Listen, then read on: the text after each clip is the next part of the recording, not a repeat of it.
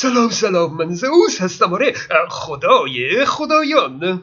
امروز می‌خوایم در مورد عالم ناشناخته جهان مادی خودمون صحبت کنیم. آنچه که از این عالم ناشناخته هست 96 درصد کل عالم هست. یعنی اون چی که فکر می‌کنیم که می‌شناسیم خورده این عالم هست. تازه از همون چهار درصد شناخته شده 90 درصدش فقط گاز هیدروژن هست. یعنی تمام میلیاردها میلیارد سیاری که در عالم هست هیچی به حساب نمیاد. به عبارت دیگه ما هنوز هیچی از این عالم مادی رو نمی‌شناسیم. اون وقت دی برامون عالم غیب و عالم معنا درک می‌کنند. بر اساس محاسباتی دو دو تا چهار تا با این سرعتی که کهکشان ها میچرخند عملا باید سیارات و منظومه ها به اطراف پرتاب می‌شدند. یعنی نیروی جاذبه ماده‌ای که هم نیوتون و هم انیشتن اون رو مطرح کردند اونقدر زیاد نیست که جلوی پرت شدن اجرام آسمانی رو بگیره. دانشمندان ماده تاریک رو فرض کردند. ماده تاریک ذراتی ریزتر از اتم هستند که میلیاردها از اونها در هر ثانیه از همه چیز عبور می‌کنه. سرعت اون به سرعت نور نمی‌رسه و از الکترون و پروتون و نوترون درست نشده و مقدار اون در عالم پنج شیش برابر ماده معمولی هست. فکر می‌کنید چطور میشه به وجود یک شیشه شفاف پی برد؟ یا با سر میریم توی شیشه و با تمام وجود اون رو حس می‌کنیم و یا اینکه با تاباندن نور مشاهده شکست نور و انعکاس نور متوجه وجود شیشه میشیم دیگه. همه اینها به علت میدان الکترومغناطیس شیشه هست. ماده تاریک اصلا اثر الکترومغناطیس نداره. یعنی اگه جسمی از جنس ماده تاریک باشه می‌تونی به راحتی از توی اون عبور کنی. و نور تابیده رو هم نمی شکند و نه منعکس می کند. پس چطوری میشه به وجود ماده ای از جنس ماده تاریک پی برد؟ خب تنها اثر ماده تاریک میدان گرانشی اون هست. اما ذراتی که به سرعت در حرکت هستند مشاهده جاذبه اونها کار راحتی نیست چون جاذبه کلا نیروی ضعیفی هست. با این وجود به روش لنز گرانشی به طور دقیق مقدار و حتی موقعیت ماده تاریک در فضا رو مشاهده کردند. علاوه بر اون حجم زیاد ماده تاریک می‌تونه در مسیر حرکت نور اعوجاج ایجاد کنه و دانشمندان این شواهد رو هم مشاهده کردند. طبق گفته دکتر علی نیری آزمایش ها تا 95 درصد وجود ماده تاریک رو تایید می‌کنه. اما دانشمندا برای تایید وجود ماده تاریک به بیش از 99 درصد تایید علمی نیاز دارند. و برای همین وجود ماده تاریک هنوز از نظر علم تایید شده نیست. میلیاردها دلار هزینه کردند دهها تأسیسات آزمایشگاهی در سرتاسر سر زمین در صدها متر زیر زمین بنا کردهاند تا بلکه وجود ماده تاریک رو تایید کنند. اما همچنان تایید نشده. اون وقت دی انتظار دارند که دانشمندا وجود خدا رو با چهار کلمه حرف زدن تایید کنند. در بیگ بنگ جهان به یک بار در کسری از ثانیه متورم شد مثل یک انفجار بزرگ و عالم رو به بزرگی یک کهکشان کرد. پخش شدن این تورم همینطور تا ابد ادامه داره. مگر اینکه جاذبه این موجب جمع شدن اون بشه؟ خب ماده هایی که در عالم به وجود اومدند چه ماده تاریک و چه ماده معمولی اونها جاذبه دارند. برای همین دانشمندا انتظار داشتند که این تورم جهانی بالاخره یه روزی جمع بشه. بگذارید یک مثال ساده بزنم.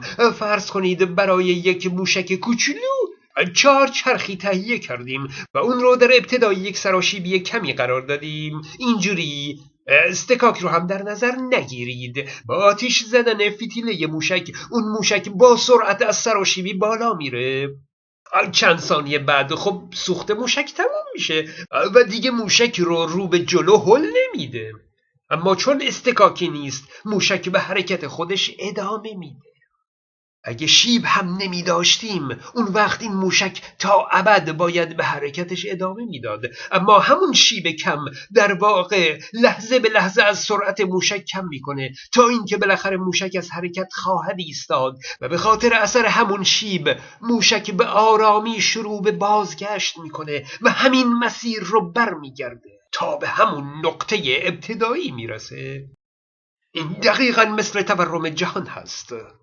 یعنی جاذبه بین اجرام عالم. بالاخره باید تورم جهان رو متوقف کنند و اون رو برگردونند به همون نقطه آغاز تورم. اما نه اینجا اما نداره. همین وضعیت داشت اتفاق می افتاد و از سرعت تورم جهان هر لحظه کمتر و کمتر می شد حالا اما حدود پنج میلیارد سال پیش نه تنها دیگه از سرعت تورم جهان کاسته نشده بلکه تازه سرعت تورم شروع به افزایش کرده. در اون مثال خودمون موشک بعد از تموم شدن سوختش رفته رفته سرعتش کم شد. این طبیعی بود. اما اگه بعد از مدتی شروع به افزایش سرعت کنه یعنی چی؟ یعنی یک چیز دیگه ای یک سوخت دیگه ای داره اون رو حل میده دیگه.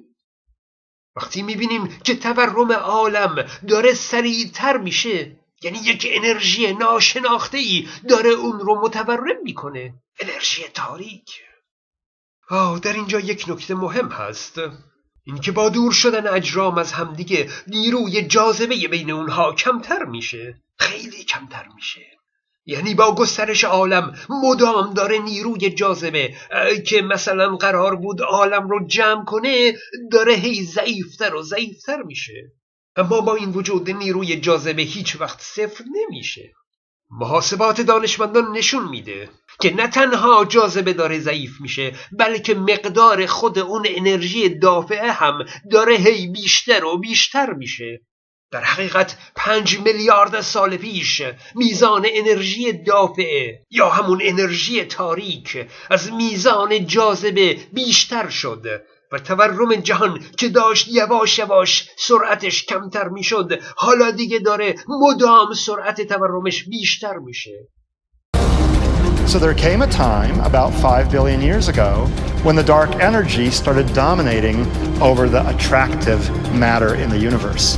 So in a sense, if you plot the force versus time, the gravitational attraction is declining with time, the repulsion is increasing with time, and about 5 billion years ago, the two curves crossed, and that's when the universe started accelerating in its expansion.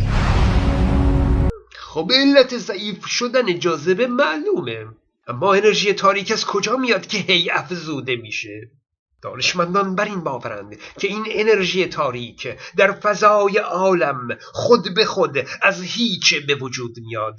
هرچه عالم بزرگتر میشه ماده عالم بیشتر نمیشه تعداد کهکشان ها بیشتر نمیشن فقط فضای خالی بیشتر میشه و اون فضای خالی خود به خود بر میزان انرژی تاریک میافزاید. این انرژی تاریک خود به خود از فضای هیچ به وجود میاد. Dark energy is the energy of the vacuum, the energy of nothing. Even nothingness has energy, and it's pushing the galaxies apart, creating a runaway universe. این تیک فیلم هایی که می‌گذارم رفرنس نکاتی هستن که میگم علکی نمیگم یعنی عالم که بزرگتر میشه باعث میشه که انرژی تاریک بیشتر بشه اون انرژی که بیشتر میشه باعث میشه که عالم بزرگتر بشه. این بزرگتر میشه اون بیشتر میشه اون بیشتر میشه این بزرگتر میشه. همینجوری خلاصه دست به دست هم میدن و زرت دنیا قمسور میشه. او یعنی این انرژی تاریک که زمانی در بیگ بنگ موجب تورم عالم و شکل گرفتن عالم شد میره که اونقدر کهکشان ها رو از هم دور کنه. که دیگه هر کهکشانی برای خودش تنها میشه. و بعد از اون این انرژی به درون کهکشان ها هم نفوذ می‌کنه و منظوم ها را از هم میپاشونه و همه سیارات یخزده میشن.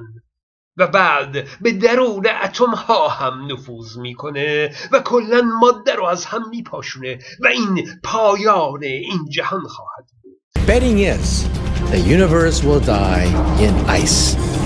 فیسبوک من رو هم فراموش نکنید. من زئوس هستم.